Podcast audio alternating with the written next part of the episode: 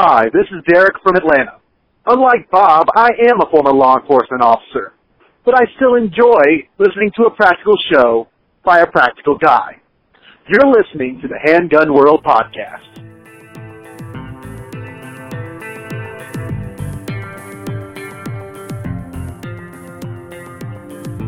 Hi, folks. Bob Mayne here with another episode of the Handgun World podcast. Episode 543 to be exact. This is a practical show done by a practical everyday guy, and that is me. Thanks for tuning in. This show is sponsored by Concealment Solutions, makers of fantastic holsters. I got more to talk about regarding Concealment Solutions coming up. I got a big event to talk about.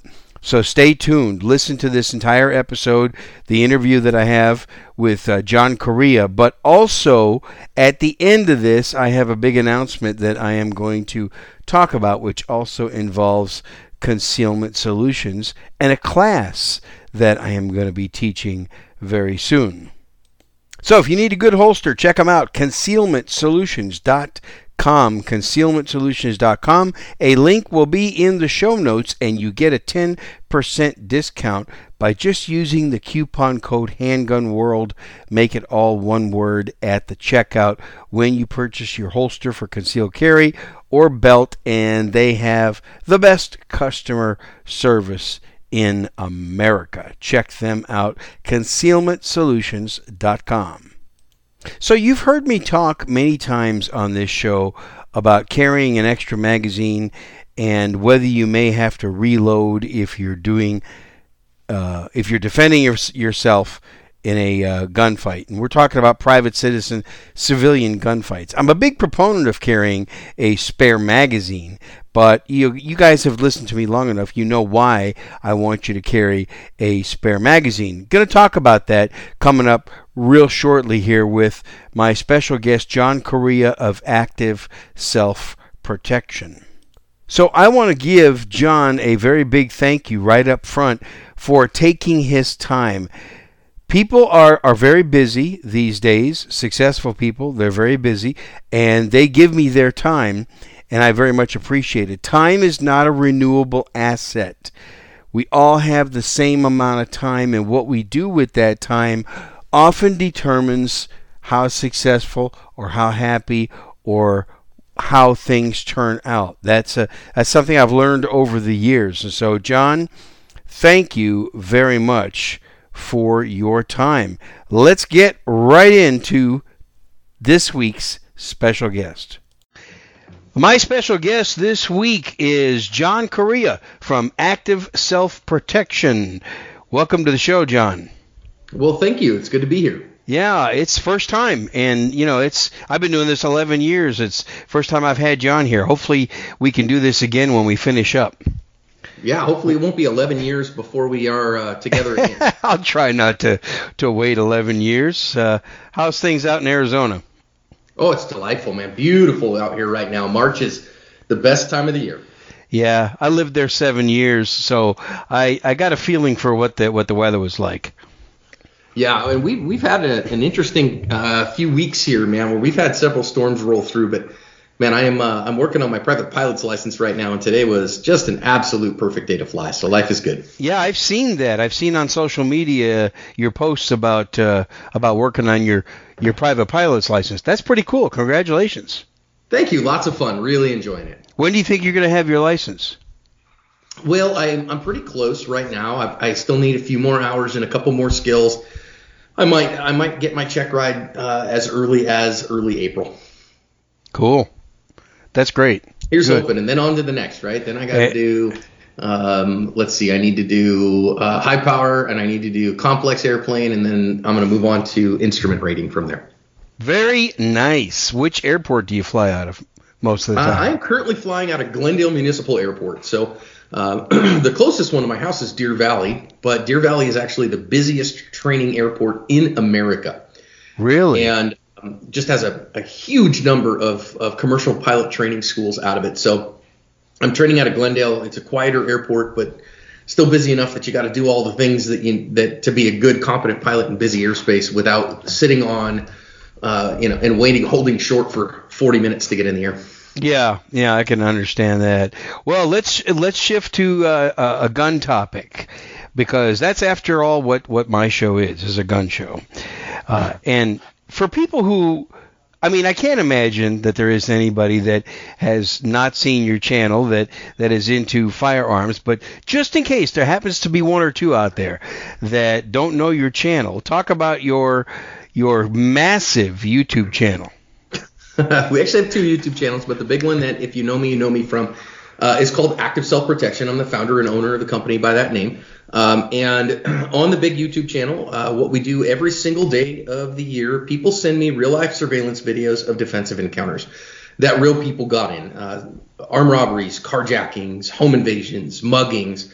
Uh, defensive encounters of all kinds, and we do after action reports on them. So we talk, we, we walk through the video, uh, the surveillance footage, what happened to somebody, uh, whether they came out good or not so good, and then we go back through it and we learn lessons. So there are currently about um, 2,000 of them on the YouTube channel, another 500 of them, older ones, on my Facebook page back in the day.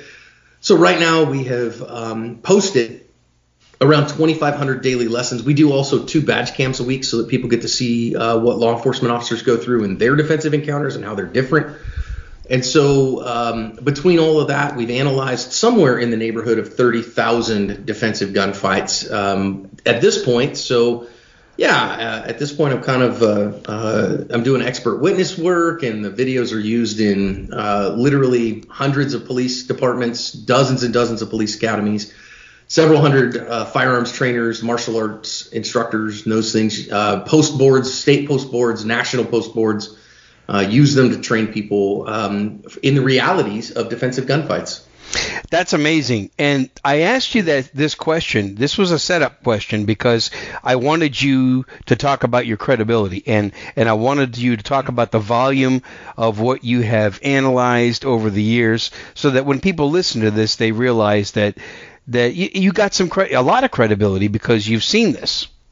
Yeah, we we try really hard. I mean, obviously just sitting and watching, um, you can be an expert in this in this field without being a practitioner, but I also am a practitioner, so uh, I'm a gun school junkie with around 1,100 hours of formal instruction. I've got tons of uh, firearms instructor certificates. I'm also a, a, Force Science Institute certified force science analyst and a, rea- uh, a realistic de-escalation instructor. Um, work really hard to be um, an expert at this. I do, uh, you know, court uh, expert witness work, um, not a ton because it's so difficult to do, but some of that. And so uh, travel the country and teach firearms. I'm a martial artist as well. I've got 15 years of martial arts uh, study at this point, and uh, a second degree black belt in one art and a white belt in another. And so, uh, yeah, we, we travel and we work hard. We kind of the big YouTube channel gets somewhere between 40 and 60 million views a month right now. Uh, about 2.25 million subscribers on the big channel. Uh, second channel where we teach skill set. Smaller channel, uh, about a half million views a month over there, but we teach skill set over there every day of the week too.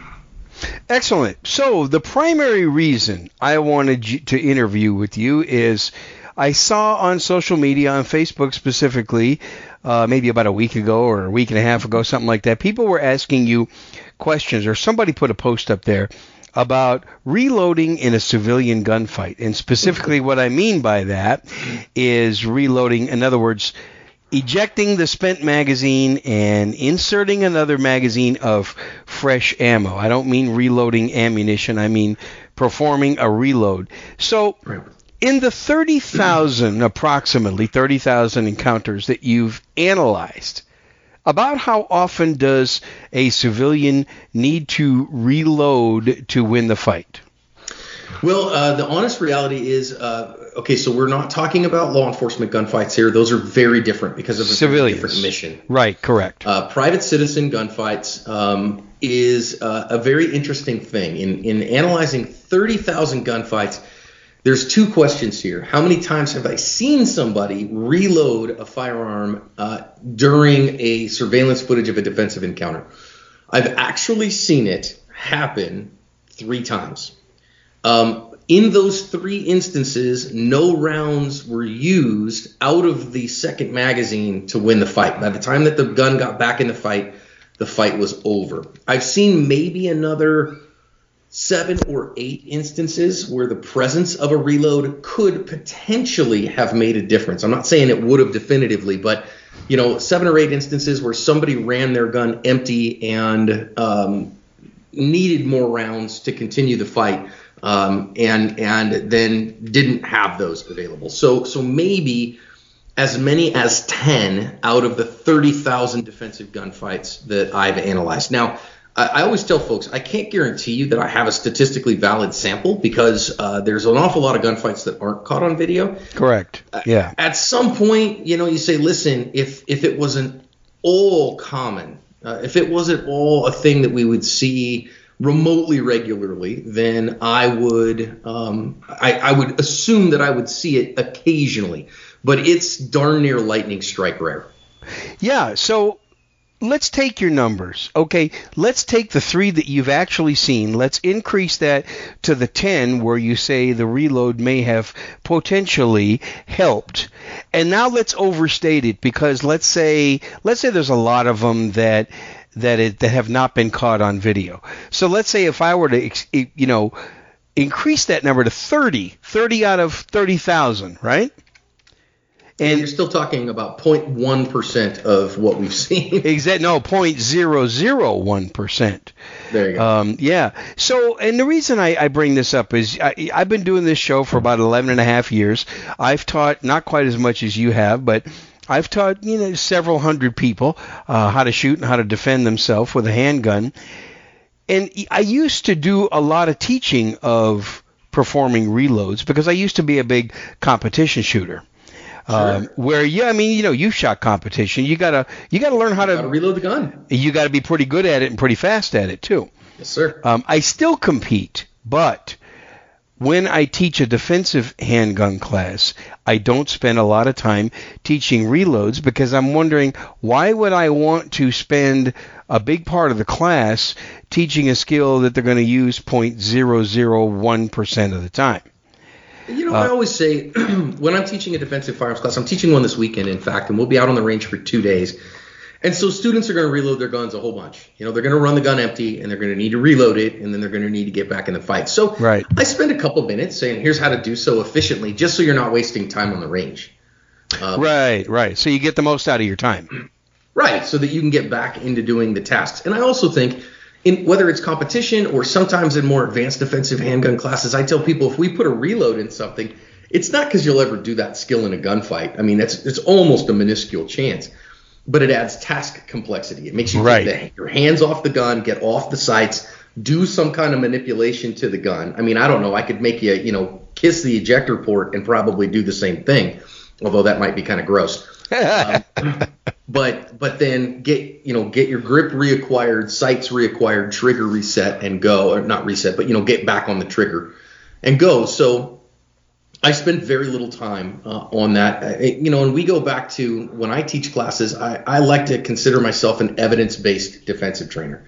So I go back and say, what are the things that are most effective and most uh, conducive to getting a positive outcome because of um, you're familiar, I'm sure, with it. Well, you may not be familiar with the term the Pareto principle, but almost everyone is familiar with the 20-80 rule. Yes. Uh, and the, the formal name for that is the Pareto principle. That that 20% of your inputs give you 80% of your outputs. And we say that look at work, 20% of the people do 80% of the work, right? Um, and uh, 20% of your activities give you 80% of your your results. So uh, is a reload within that 20%? It's not. Uh, and, and that doesn't mean you shouldn't ever work on things outside of that 20%, but man, that 20% better be really good before you spend a lot of time. Now, what you talked about, Bob, when you talk about uh, uh, playing gun games, and I love gun games, man. So I do I. Competitive shooting. I don't get to do it a lot, but I do love to do it. And in competitive shooting, that reload time is time that you are wasting. The clock is ticking. And those differences can be the difference between a master classification and a Charlie classification. That is true, yes. And so you got to get fast at those. Um, and so for that context, absolutely, you need to train your reload to be lightning fast. Uh, but that doesn't mean you'll use it in a defensive gunfight. Yeah, great point. I'm glad you brought that up. I don't I'm not saying that I stopped teaching reloads. I just spend less emphasis on it, less time on it because of of the statistics. And I wanted to bring you on to talk about those statistics because I couldn't think of a better person. So feel free to disagree with me on this if you want, but I, I like to encourage people to learn to win the gunfight with the ammo you have in your gun at the time you draw it, because you likely are not going to get much chance after that. What, what, do you think about that? Uh, it's 100% correct. Uh, and, and whatever is in your gun at the moment the gunfight starts is really what you have available to win that gunfight. Which is, I think, the, the correct answer in this day and age is then to carry the highest capacity firearm that you can. Correct. Um, yeah. Now, now, in some places, that's legislatively limited, right? In, in some places, you can only carry maybe a, a, firearm with 10 and one in the chamber, and that's probably enough for for most uh, private citizen defensive gunfights. But I, I, carry a gun with 17 in the magazine and one in the chamber because um, you know, when people say, "Well, John," what uh, where do you carry your reload? My answer is I carry it in the gun. Uh, back in the old country, um, you know, my pop was a uh, a Vietnam Marine, Third Recon Battalion. For those who know that, uh, he was actually in Vietnam uh, and stacked bodies in the Third Recon Battalion doesn't talk about it hardly ever. And he carried a 19 by God 11. Um, oh no. Home. and and and he still does. That's you know in his mind the the 1911 is the only pistol in the Marine Corps manual. Of course that was from the 60s, uh, but you know that's the only gun for him. And and of course his standard issue 1911 had eight in the magazine and one in the chamber. Right. Um, and so, guess what? My HK P30 LEM has 17 in the magazine and one in the chamber. So I have the exact same number, actually one more than he would have with a reload in the gun. And so I just carry my reload inside the pistol. Yeah, that's a great way to put it. You know, what I've been carrying most these days recently is a Sig P365 XL. Yeah. And that's when that gun came out, it was a game changer because of I mean it's like a clown car. Brown it is. coming out of that magazine. They certainly do, especially the XL because you start with 12 uh, 12 rounds. Yeah. And uh, or you can get I think I believe 14 15 round magazines. But even I, th- I would say even the people who are legislatively limited to 10 plus 1 that's still pretty good, don't you think? Eleven rounds. That's that's yeah, pretty good. Eleven rounds is is uh, I think for most, I, I would say that the fewer rounds you carry, the the more judicious you have to be, and the and with uh, especially multiple attacker engagements. Now, I'm not saying you can waste rounds when you got a lot. It's not spray and pray. Um, but uh, that means you really have to have a high level of skill. The, the fewer rounds you carried. I, I always say, for instance, I know that uh, Claude Werner, the tactical professor, tends to carry a J-frame revolver about. Well, guess what? That guy is an incredible shooter, and so can he get it done with five rounds? Probably. I would say uh, so. Yes. Because he's an incredible shooter, but for the average mortal, Jane and and you know John Doe, um, as humans under duress and those things, without a high high level of skill, having more opportunities um, I think is a good thing, and you better have them in the gun because you're not going to reload it. Chances are you're not good. I'm glad we we cleared that up, and I don't want to beat a dead horse too much, but I would just say that, like you like you mentioned, carrying the highest capacity that you can carry every day and all the time. Uh, and I think some people try to go too high of capacity, and what it causes them to do is not carry the gun. Yeah, and I think, you know, obviously in, in 2021, there's some really innovative, great ways to conceal a larger firearm on your person. And so more people could do so if they wanted to. But but you're right. I mean, there's always a balance between that concealment and capacity and capability. So, you know, there, there's always trade-offs to be made there, but it's definitely an equation to think about. And I also tell people, people will say, well, John, why, you know, you're telling people not to carry a reload.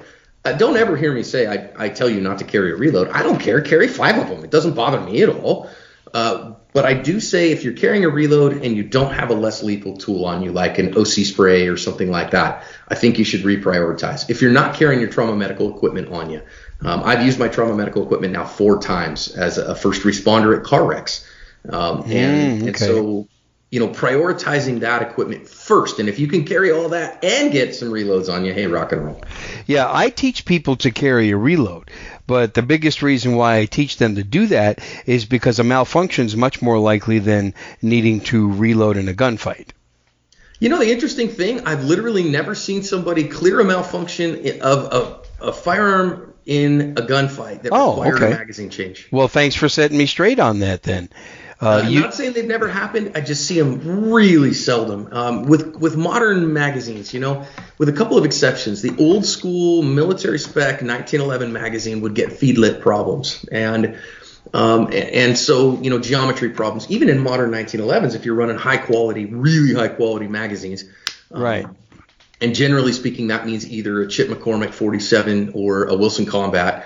Um, you, you're going to do fine. They're going to they're going to operate well. And all of the modern polymer magazines are so reliable. At least the OEM ones. You know, if you buy cheap knockoffs, man, I got nothing for you. Well, don't carry those. Yeah. Don't carry those. Use those at the range, but uh, carry a high quality manufacturer's magazine in your gun. Vet it thoroughly that you know that it runs, and it, it's just a a very rare occurrence. The reason I talk about so much about malfunctions is because of my competition background. I see, I just see tons of malfunctions in competition matches. Well, I see tons of them. I- and, and I think that that's a mission driving the gear train and driving TTPs again, because those guys uh, and gals that are running competition are almost always running a tuned gun. They're almost Yes. always running those guns and running them on uh, running the magazines that they run in those hard, and and they're dropping them on the deck. They're getting dirty and dusty because a lot of those matches are shot on outdoor ranges. And so you're going to see malfunctions in those environments. But of course, our, our defensive concealed carry gun uh, and our defensive concealed carry magazines, we we treat those magazines much differently than we treat our, our competition and our practice mags. Um, and our competition and, and, and our, our range guns, uh, we should treat with much more care than we treat our defensive carry gun. Yeah, absolutely. And I typically I typically advise people to have anywhere from three to five concealed carry magazines that never see the competition range. Hundred percent agree. I, Yeah. I have three magazines uh, that are are very close to pristine. They get um, vetted to, that they function correctly with about ten cycles. So we run about ten you know sets through them. We know they function. They're they're um, manufacturer set, and then they get set aside and used only as defensive magazines. And and I'll tell you, if I drop one of those on the deck, it now becomes a training magazine, and I go to my second one and buy a new one as another backup. Yeah, that's that's good. I didn't I didn't think about that, but that's good. Yeah. Once it hits the deck and the dirt and the mud and the slush and all that, forget about it, right? Yeah, just put it in your training uh, magazine, which you know I I, I kind of stack training mags like cordwood because when I show up at class, I don't want to spend time loading, or when I go to the range, I don't want to spend time loading magazines. I want to shoot, and so uh, I'll take bunches of magazines to uh, whether it's competition. When I run comps, I don't want to sit and load mags between stages. I want to fill my my magazine pouches and let's get back at it. Yeah, John, this is absolutely great stuff. So I want to ask you something else. Uh, I'm sorry I didn't um, I didn't uh, send you a message that I wanted to talk about this, but don't worry, um, it's not going to be a, a controversial thing. But you have analyzed so many gunfights, and and I've watched your videos. I've watched a lot of them, uh, probably over a hundred of the ones that you've put out on YouTube.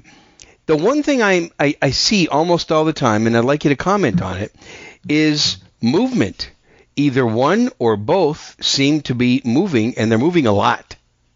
Well, I mean, obviously, um, when bullets start flying, people don't just generally stand around and think it's interesting. Although the human psychology is an odd beast, so we do see that sometimes. And I see highly competent people stand and deliver. I've seen plenty of highly competent people get the gun out, get a good firing position, two hands on the gun, and deliver the heat. um, and that can be very effective. Now, of course, you put a bullet in a bad guy, he's not just going to stand there and go, well, this stinks. Uh, he's going to start moving. You're definitely Right. going to change his behavior if you hit him in an anatomically significant spot. So that movement happens. I also see good people, of course, there's a deadly threat in their vicinity. As they go to get the gun out, they move too. So learning to, uh, you know, obviously your static marksmanship skills need to be really strong first True. and then learning to move with a gun in your hand and think with a gun in your hand and make good decisions about do I have enough sights to to get the hit that I need here, um, and do I need to put a shot here? Is now the time to do that? I think are are really critical, important skills. Yeah. So would you say would you say that the percentage of of the movement that going on is far higher than the than the stand and deliver shooting? You know, it's it's kind of even, honestly. I see I see both. Uh, I see people maybe take a step or two. I see some people really dive and, and get out of the way. I see a lot of people stand and deliver. So it's it's kind of a both and. I think um, I think that's very situationally dependent. What I don't see, I don't see a lot of people diving behind cover and having gunfights around cover. Um, that's a very rare thing because most people, if you get behind cover, they're just going to stay there behind cover rather than have a gunfight. Uh, and and so we do see some concealment and people using concealment in gunfights, and that's fine. It works about the same. And we do see some movement. So I think having that skill and being able to say, as the gun comes out, I'm going to get off the X and move to the to the most advantageous position, you know, uh, and explode to the position where I can be um, dominant to win this fight. Because because quite frankly, this is something that I learned from Tom Givens that I don't want to get in a gunfight. If anything, I want to get in a shooting. Um, I would very much like it to be one way if I can possibly make that happen. Of course. Of course. I took one of Tom's classes too, and I remember that. Uh, and so, so I'm glad you talked about cover because I would think that oftentimes cover is not going to be available. Very rarely. Very rarely. Yeah. And a concealment is occasionally uh, available. And you know the funny thing is, is that in in private citizen gunfights, concealment works just as well as cover 99.9% of the time. What a bad guy can't see, he won't shoot. Is mm-hmm. really what the reality of things is. Um, and and even that's made its way into our active killer interdiction programs now, where you'll hear things like you know from Ready Houston, run, hide, fight. Um, when they talk about hide, it's not about being behind a bulletproof uh, something or other. It's about the bad guy not being able to see you. Uh, and I, I, have videos on the channel of, of people holding up like plastic chairs in front of guys, and they won't shoot through it. Um, That's interesting. And it's it's a psychology thing, and I see good people do the same thing. They're you know they have uh, some piece of concealment or or an uh, you know obscured view of the bad guy that they could shoot right through, but they won't just because of the psychology that says no, the bullet has to not pass through anything to get there. Um, so, I mean, if concealment is available, great. But remember, these gunfights last a very short amount of time. You're talking three to maybe eight seconds tops. That was going to so be my next question to you. Yeah, okay. Yeah, you know, you, have heard the adage. I know a lot of people say, oh, you know, your average gunfight is three rounds at three yards in three seconds. Quite frankly, that's a myth. I've never seen any data to back that up. Um, certainly not in a private citizen encounter. Your average gunfight starts, the, the shooting starts somewhere between three and seven yards on average, um, but it can extend far beyond that after the first shot. I've seen private citizen gunfights with shots at 15, 20, 25 yards. Not super common beyond about 10 or 12 yards, but but they do happen.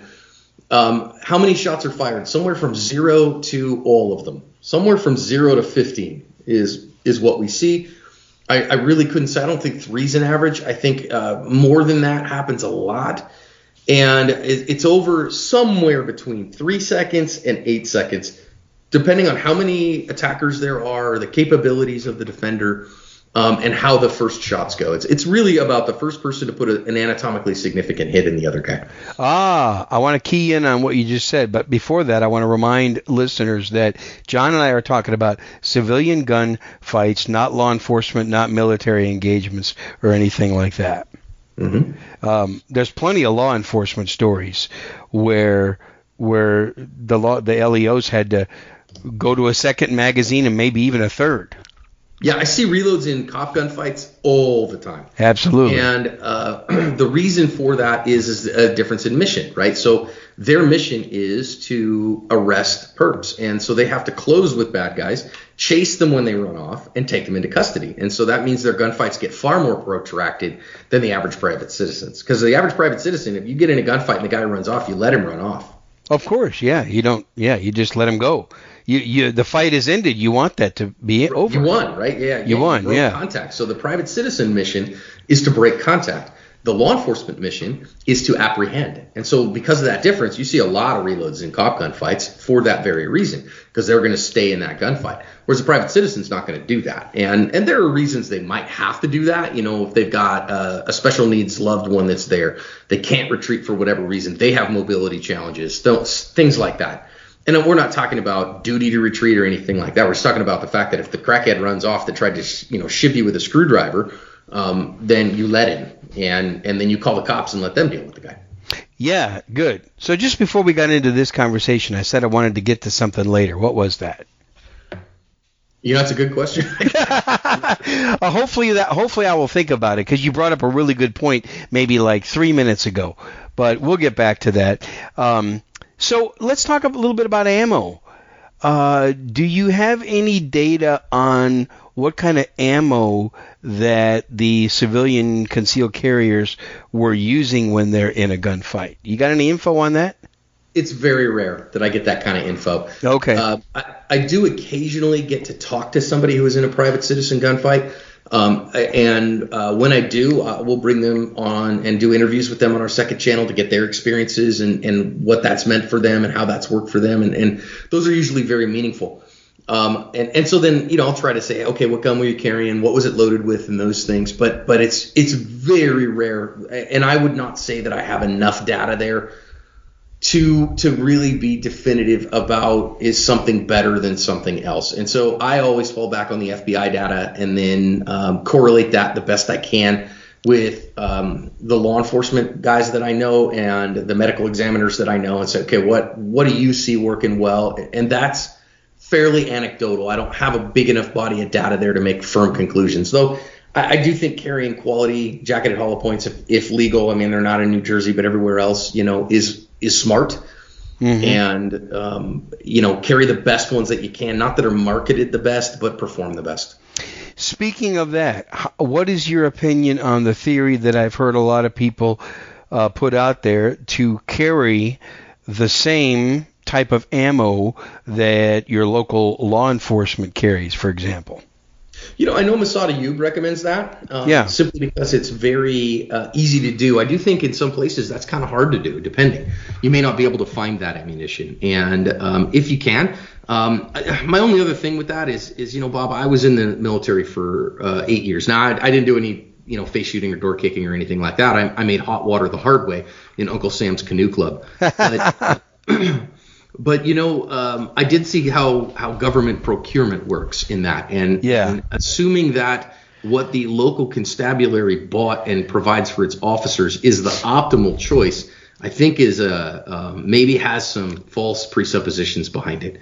Um, I think that you might say, oh, is it um, is it reasonable to say, well, I just carry what the local cops carry because that is a liability issue otherwise. I, I you know, as a guy that does uh, expert witness testimony, I don't see that come up very often at all. Uh, why do you carry a jacket at hollow point? Well, simply because I don't want the bullet to go through into somebody else.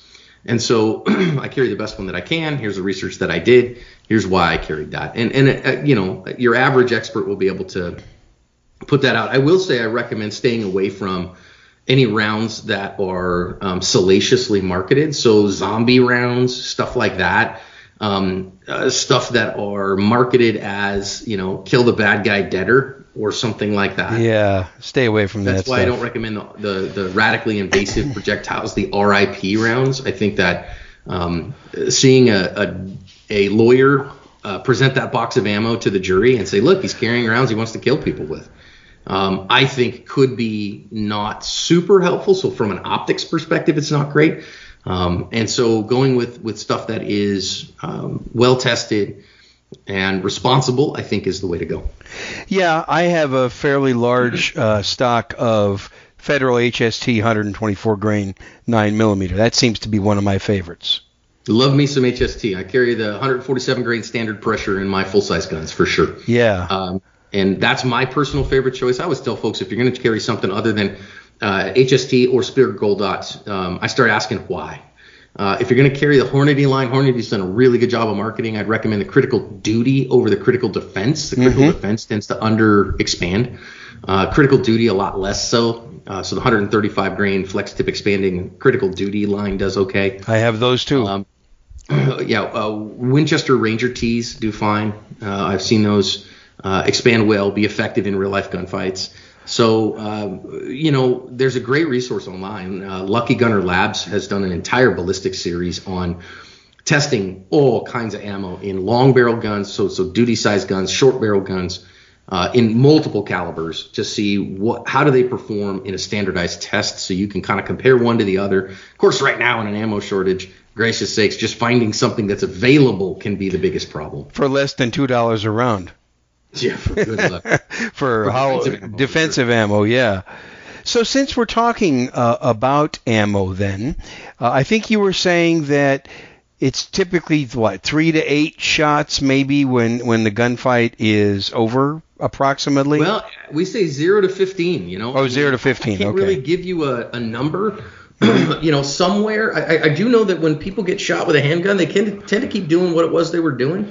Yeah. Uh, so so follow up shots are very often necessary in a real gunfight. And then when you add multiple attackers to the mix, um, I, I always say, listen, I've seen gunfights that um, against a single attacker that that uh, defenders have used as many as 16 rounds against a single attacker. Now that's not very common. I see plenty of gunfights that end with no shots. You know, the the good, sane, sober, moral, prudent person draws a gun and the bad guy skitters off to find somebody who's easier to attack yeah. but I, I, I man, I, I think that the idea that says, oh, okay, the average gunfight is three shots, and so I'm going to carry a gun that has a low capacity because I probably will be okay. Or I, I kind of always say, you know, you've already lost the bad day lottery. Um, you already got voluntold as tribute, and uh, it's the worst day of your life. Yeah. So giving myself more margin for success if I can is wise. So, how much do you think caliber matters? This is a sticky question. I love to ask it, and you've analyzed so many, and you've been a first responder and such. What about caliber? You know, I, I tell folks I actually have a video on this on my second channel that in any of the service calibers, you know, you go all the way down today with quality jacketed hollow points to 380, but you know, 380, 9 millimeter, 38, 357, 40, 44, 45. They uh, the terminal ballistics in all handgun uh, rounds in that window of the service calibers we find is pretty much identical. And so uh, carry the one that you like. I, I don't care. You want to carry 40 by God 5 because Jesus and John Moses Browning said that's the best.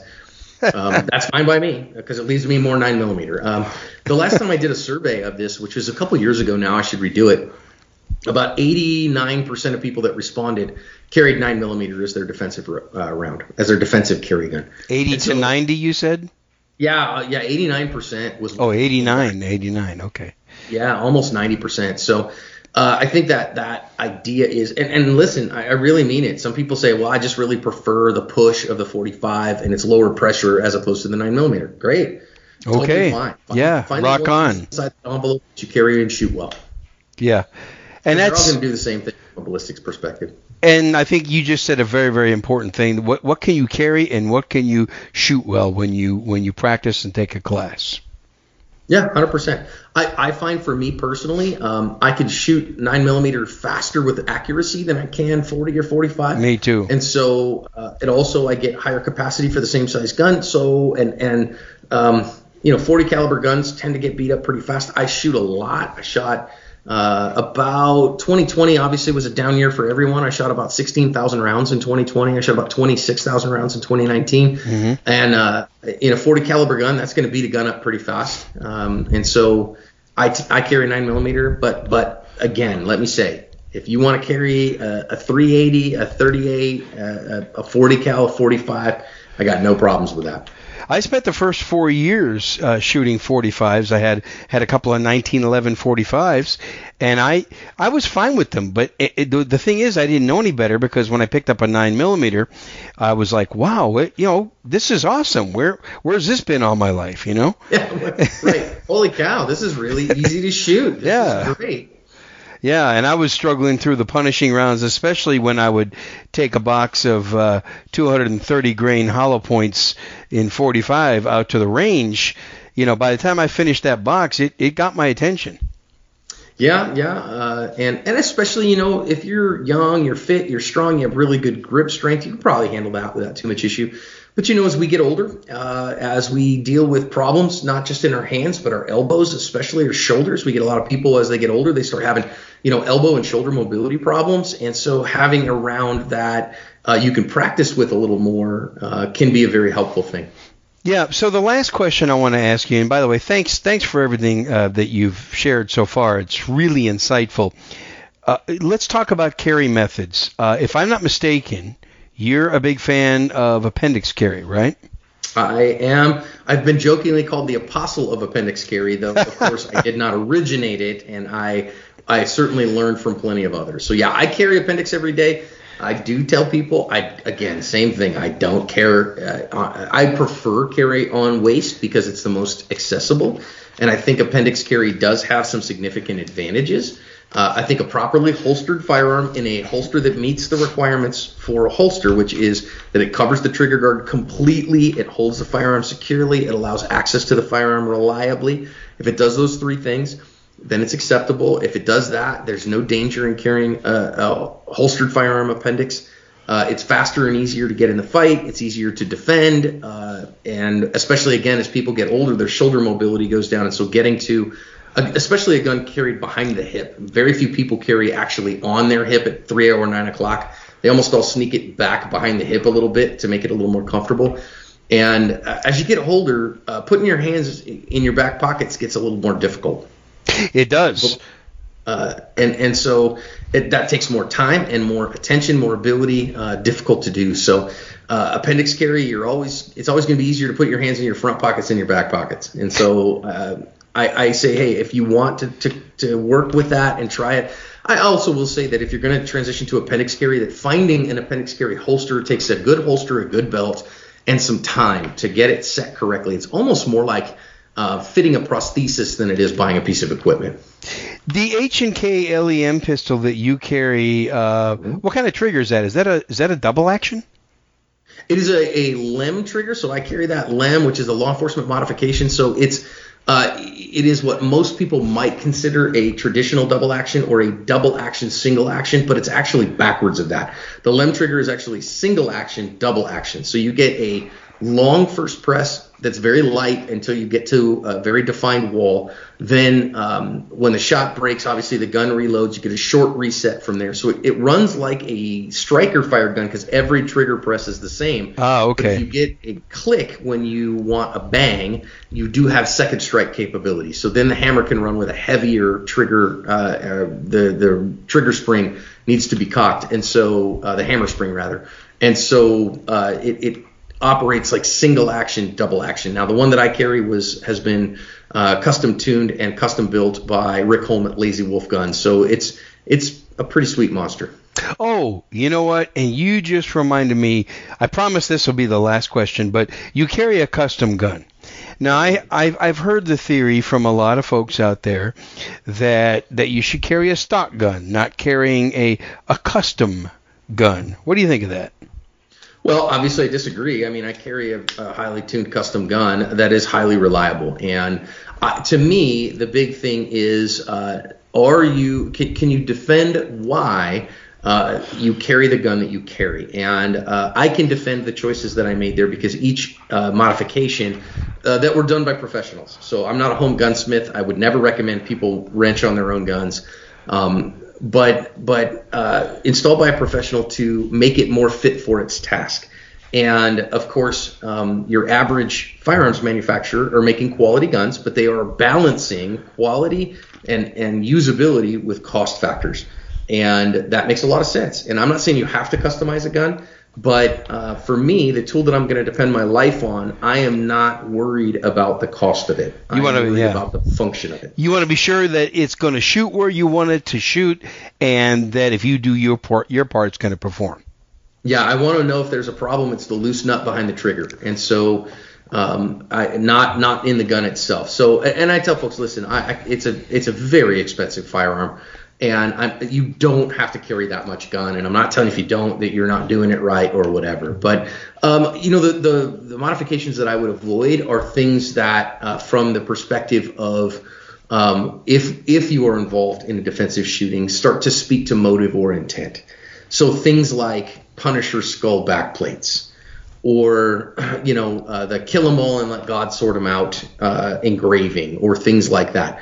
Stuff that would get shown to the jury that would seem to speak to um, your intent. And, and there's a good for instance of that out of Arizona here that we had an officer involved shooting with an officer who was using an AR-15 that is dust cover uh, had the words, and, and I'm going to be kind here, "you're effed" on it, but it, it spelled it out and actually said it. Mm-hmm, Uh, now that didn't make it into court. Uh, his lawyer uh, successfully argued that it was irrelevant to the justification of the shooting. But I can tell you, because I know this case, that it cost him around twenty or twenty-five thousand dollars to keep that out of court, and it, and it cost a lot of heartache. Very expensive dust cover. Very expensive dust cover. So stuff like that. Um, I mean, if you want to have a gun in the safe that's all whamidine and, and you know signals your values and beliefs and those things, great. I totally get that. But for a carry gun, I would avoid those kinds of modifications. But if it makes the gun better suited to its task, so I carry a gun with a red dot sight. Uh, I carry a gun that's got uh, a very aggressive texture job on it. Carry a gun with a with a, uh, a very reliable but um, improved trigger uh, NP3 coated, all that stuff. Why? Because it makes it better at the task and lets me focus on um, what I need to do rather than on functioning the gun. Yeah, and that sounds fairly uh, well. It's it's a much better position to defend, right? Mm-hmm. Yeah, and that's it. I mean, um, and, and could a prosecutor or a, a you know uh, a plaintiff's attorney, you know, uh, argue that you know you are uh, showing that you have intent because you carry this whamidine gun? I, I think so, but that's why you then have your own experts who can speak to the justification of that, speak to the reasonableness of it, and you know, I, I think that if you're staying kind of within the mainstream of what's available, you know, you get a texture job on the gun, you get a, a trigger job that doesn't reduce the weight down below what we would call a duty spec, which generally speaking is four pounds and up. Um, you put a red dot sight or night sights on the gun, something like that. Those are all pretty easily justified in court. Yeah, good stuff. John, thank you so much. I can I can see a part two coming up. And Happy uh, to help anytime. Thanks for having me on. Yeah, and uh, what before we sign off, once again, tell people where they can find your work. Well, the best place to find us is on YouTube. So if you go on YouTube and you search for Active Self Protection, you will find two channels there, both Active Self Protection and Active Self Protection Extra. You can always find us on our website, ActiveSelfProtection.com. I'm on Instagram as well, um, and uh, my public figure page is, uh, you know, you can look me up on Facebook. It's John Correia. Uh, Facebook.com slash the asp guy if you want to follow me over there. That's more devotionals uh, and uh, and from my life as a pastor and pictures of my cats. But uh, yeah, that's all the ways you can find me. God bless you, my friend. Thank you for coming on. Thanks for having me, Bob. All right, take care. John Correia, thank you. Wow, that is awesome. Check him out at Active Self Protection on YouTube. Check out his YouTube channel and watch the videos that he's talking about. I will invite John back. That was great stuff. I'd love to hear your feedback. 210 646 1727. Call the show, leave a voicemail. By the way, I received a couple real good voicemails lately, and next week I will be talking about those. I also received some very good emails as well, which I'm going to talk about. So next week's show is going to be kind of a mixed bag of subjects, and a lot of it's going to be listener feedback. Check out John's channel once again, Active Self Protection. Very informative stuff. So, on June 12th, 2021, Saturday, June, June 12th, I am teaching a one day Beyond Concealed Carry class in Utah, in the Salt Lake City area, June 12th, Saturday, from about 8 in the morning till 5.30 beyond concealed carry. I will be the instructor. It's only a one day so i'm going to be coming out there and doing it myself. And jason christensen of concealment solutions is also going to be helping out with the class. He's the official host of the class. He's going to be helping out. I'm sure i'm going to ask him to do uh, several things so check it out. It's only a one day class. It's going to be very much worth your time. It's it's a, a medium amount of ammo that you're going to shoot, not a whole bunch, but a medium amount, enough ammunition for you to get the benefit of the class. Couples are welcome, uh, even intermediate level shooters. You know, if you're a beginner and you've never drawn your gun from a holster before, this might not be the class for you. But if you're somewhat familiar with that, or you're willing to practice that between now and the class time, then feel free to attend. you know, it's it's not till June 12th. If you want to pick up a belt or and a holster for your gun, you want to pick up a belt or a holster for your gun, go to Concealment Solutions. Get a good belt, get a good holster, start practicing, start dry firing, do it with somebody that you know that's an experienced shooter, and then come to the class. Go to the range once or twice where you are allowed to draw your handgun. But if you're a novice and you've never even picked up a gun, then I'll probably be back to do a beginner's class at some point. So I say this is an intermediate class, but I've taught a lot of couples where one is a real good shooter and the other one is just getting started. That's fine. Uh, go ahead and get signed up. And even even if you're an experienced shooter, I'm going to challenge the experienced shooters that might be listening. Come to my one day class and tell me if you have not learned something new or you have not perfected something that you already know but didn't get a chance to practice it much lately. I will help you with that. So come to my class and um, take my challenge. See if it's something that see if it if it uh, if I'm if I'm worth it because I tell you what I've received a lot of feedback especially also when I was teaching with Ben Branam, but also I've done many classes that I've taught on my own. And repetition is the mother of learning. And sometimes you might hear the same thing and you might try something that you've never heard before, or maybe you have heard it before, but it was presented to you in a different way. And that helps the learning process, that helps you grow and develop. And that's with any kind of training that you take pretty much anywhere. If it's somebody that's an experienced trainer that has a track record, then you will learn something. And the the really cool thing about these classes, you can come practice and train and do things that you normally don't get a chance to do if you go to a public range, for example.